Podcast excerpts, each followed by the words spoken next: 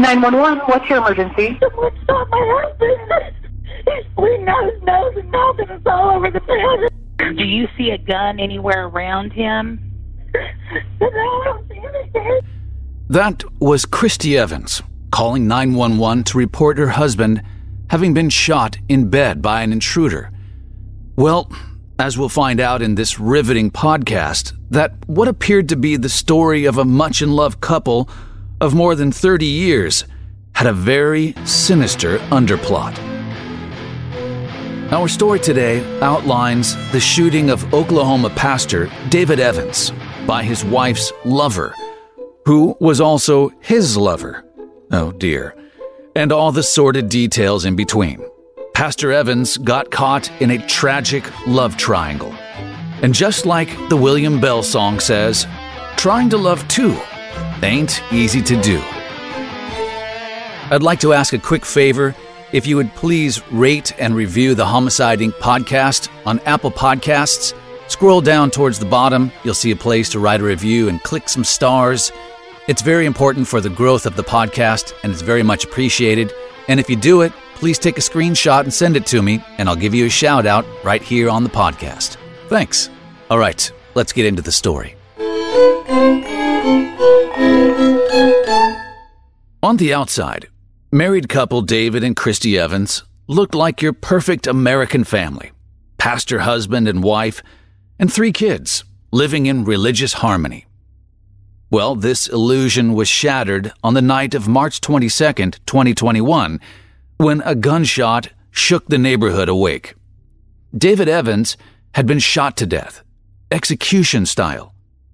The next couple of moments passed in a crazy blur as wife Christy awoke to find her husband next to her bleeding out from the bullet wound in his head. When she spoke to the paramedics, she frantically explained that she had heard a loud pop that woke her up. When fire responders arrived, she told them an armed intruder entered the house and killed her husband. David Evans was reported as dead at the scene. As the investigation grew, more and more details emerged that made it clear Christy Evans was not as innocent as it seemed, that she perhaps masterminded the whole thing, along with her lover. Cue the screeching tires. The intruder was not a stranger at all. He was the man she and her husband were having a threesome with. Khalil DeMeeSquare. That's his name. Let me stop here real quick. You're probably wondering, wait, wasn't this guy a pastor? A threesome? That's my kind of church. Okay, what you're going to hear next is going to have you wondering what your local pastor is up to behind closed doors. Chicka-chicka-bow-bow. It became clear to investigators that Christy's and David's marriage wasn't as picture-perfect as it looked. Christy's daughter said that her mother had told her that she had begged Khalil Square to kill David, and that Khalil shot and killed David with David's gun. Christy said that David had treated her terribly for years. He was emotionally abusive. Christy gave David's gun and a box of ammo to Khalil, and they hatched a plan. Square would come to the Evans residence to kill David while he slept. Christy even left the back door unlocked so Khalil could gain entry to the residence without fuss. On March 22nd at 1 a.m., he arrived at the residence but got cold feet. Christy went downstairs and found him in the living room, crouching behind a chair. He explained to Christy that he was scared he was going to make too much noise and get caught. She urged him to proceed as they had planned. She waited in the living room while he went upstairs to kill Pastor Dave. When the deed was done, he snuck out the back door, and they both were relieved that it was over, and they had gotten away with it. But they were wrong, because even if Christy hadn't confessed, they would have soon made the connection. Neighbors had reported that they saw the same white Mustang that was there on the night of March 22nd at the Evans house had been there all week while David was away doing good stuff in Mexico. I really feel like this is where we need to drop the 70s porn music. Oh, yeah. So, why did Christy do it? What drove her to the point of desperation that she needed to have her husband killed. David and Christy had been together since 1992. David wasn't always a pastor. In fact, he was pretty non-religious at the time, but began working at a Bible bookstore, where he began to read the Bible. It was only a couple of years later that he became pastor of Harmony Free Will Baptist Church. In her interviews, Christy had said that outside their home, David was a charismatic man, and everyone loved him, except his wife and kids. Christy and caseworkers agreed that she was a victim of coercive control, which included a range of emotional, physical, and other abusive behaviors like isolation, humiliation, financial control, sexual coercion, and low-level violence. According to her, David was extremely possessive over her. He had cut her off from her friends, claiming she needed no one but him. He controlled her movements and her finances. Although David's mother claims this is false, as Christy could go anywhere and did indeed have her own money, that she was lying. Police, however, couldn't find evidence to back either of these statements up. Brittany Long, the Evans' daughter, however, claimed that her father was physically abusive to her and her two brothers. He would bang the brothers' heads together or lock them in closets as punishment. On April 2, 2010, Christy said that her boys were removed from the house and went to stay with their grandparents, as David had been physically abusive. She said that she had reported it to the police, but they didn't have any records of the incident. Odd. Christy also said that at times he would press a pillow into her face, trying to suffocate her. But she never reported that because it never left a mark. Over the years, things had gotten progressively worse between Christy and David, especially in the bedroom. In Facebook messages, investigators learned that David had become dissatisfied with his wife. He complained that their sex life had become a real bore. On Facebook? Dude, you're a pastor, for Christ's sake. No pun intended. He started off suggesting that they try new things to make it more fun in the bedroom. He suggested she perform sexual acts on other men for him. Christy wasn't that keen. After that, he asked her if she would bring her coworker to their home. He wanted a threesome. She refused time and time again, but Reverend Dave was tenacious. Sometimes he would take her to clothing-optional parks, something which he clearly enjoyed. This slowly moved up to sex clubs, but she still wasn't keen on the menage a trois scene. By the next month, text messages between them had changed their tone. They became more demanding, more aggressive. In one, he had asked if during a threesome, the other man could call her names. Cast your imagination, and I'm sure you'll come up with a few of your own. Eventually, his begging wore down. She reluctantly agreed to participate in these sexcapades, a term David had liked to use. I've never heard that before. David had begun to put out ads on Craigslist, soliciting sex, but was disgruntled when the personal ad section was taken down due to the Stop Enabling Sex Traffickers Act. Damn it, foiled again. If Christy had just gone along with it.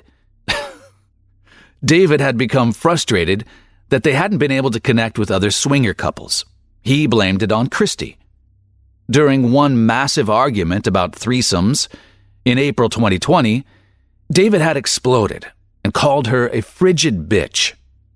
I know one thing for sure, calling your wife a frigid bitch is not going to have her leaping into bed with you anytime soon, from what I hear. Life was a living hell for Christy, and it was about to get even worse. Now, David had stepped up his game and tried a new tactic for manipulation. If she didn't participate in a threesome with him, he would kill himself. Reverend D is clearly desperate for some action. At first, she didn't believe him. But one night, while on the phone to her daughter, Brittany, she walked into the room to find him pointing a gun at his chin, threatening to kill himself. She knew what he wanted. She had no choice but to tell her daughter that everything was fine between the couple, even though this could not be further from the truth. In text messages between the two, it revealed that after David had made that threat, her resolve softened. In her message to him, she had said, "I will be supportive and quiet, soft and gracious," the idealized, submissive wife. His reply came shortly after. "Give me something sexual," he demanded. "Something now, that you provide, not that I make happen or beg or force. You give me something." It wasn't long before David and Christy met up with dreamy Khalil DeMeeSquare, and the love triangle began to take shape. See what I did there?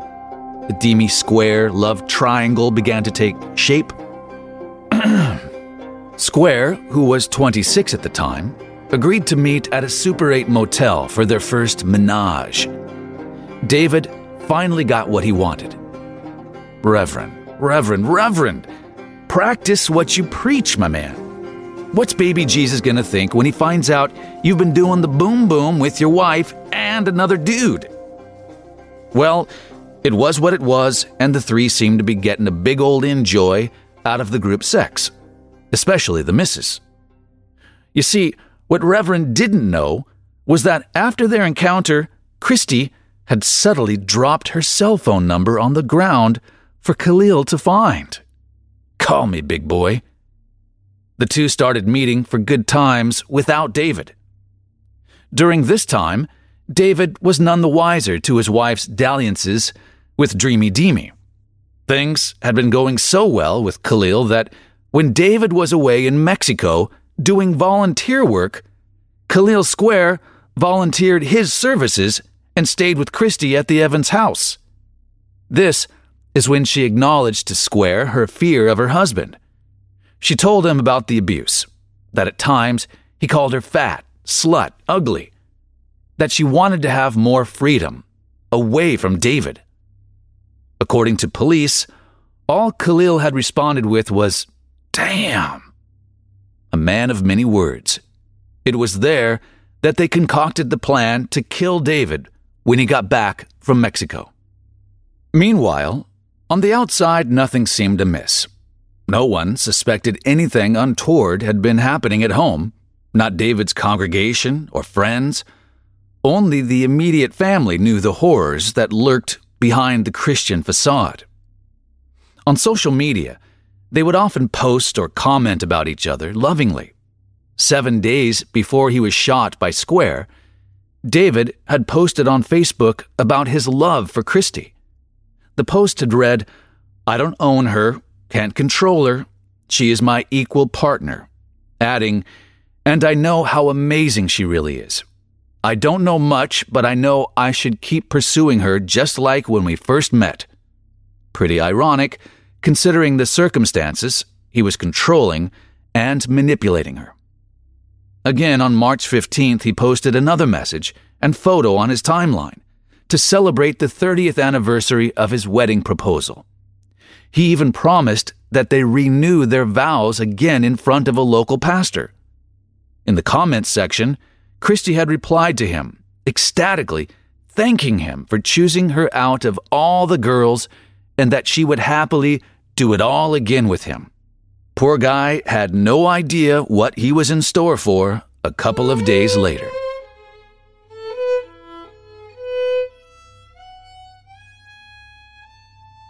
On March 18th, just 4 days before David was brutally murdered in bed as he slept, undoubtedly dreaming about good times with Khalil and Christy, Christy had posted on her own timeline about how David was so special to her, calling him her best friend, and that every day with him was special to her.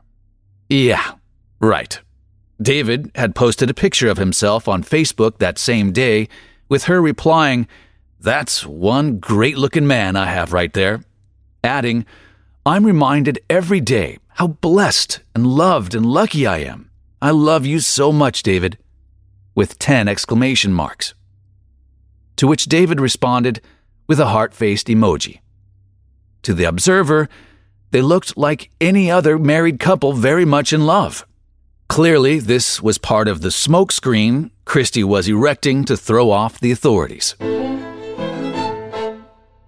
As the noose was tightening, she couldn't live with the guilt, and after confessing to the crime to their adult daughter Brittany, she drove herself to the police station, where she surrendered and confessed on tape. Brittany Long, their daughter, had suggested that perhaps her mother couldn't take living like that anymore. "My mom didn't see an end to it," she told a reporter. So she decided to end her own personal hell by killing her husband. The Evans' other two children, both boys, concurred, suggesting Evans was physically abusive with them their entire lives. Now, some people didn't agree with this, specifically Jean Richardson, David's mother. She didn't believe that David was as abusive as the media and the family have made him out to be. Richardson also argued that if the relationship had been as troubled as Christy claimed, she could have left her husband or sought help instead of passing a death sentence on to her son. Christy had a car, a job outside the home, and her own credit card. Richardson claimed that Christy couldn't have been that controlled. She could have gone to a new city or a battered women's shelter. She was a retired nurse who said she'd often tended to abused women during her career. This young woman was not too dumb to know these things are available, Richardson stated. However, this isn't always the case. Advocates had pointed out that she could have stayed for a variety of reasons. For example, she could have been afraid of what he might do or whom he may hurt, as well as feeling ashamed of the life he had pushed her into. One social worker compared Evans' relationship to a hostage situation. It's gender-based, men are the abusers, and the tactics they use against their partners are strategic, oppressive, and aimed at controlling the whole space. Unlike battering, most of these behaviors do not violate criminal law when committed by an intimate partner, and they're often misunderstood or downplayed by authorities and even victims.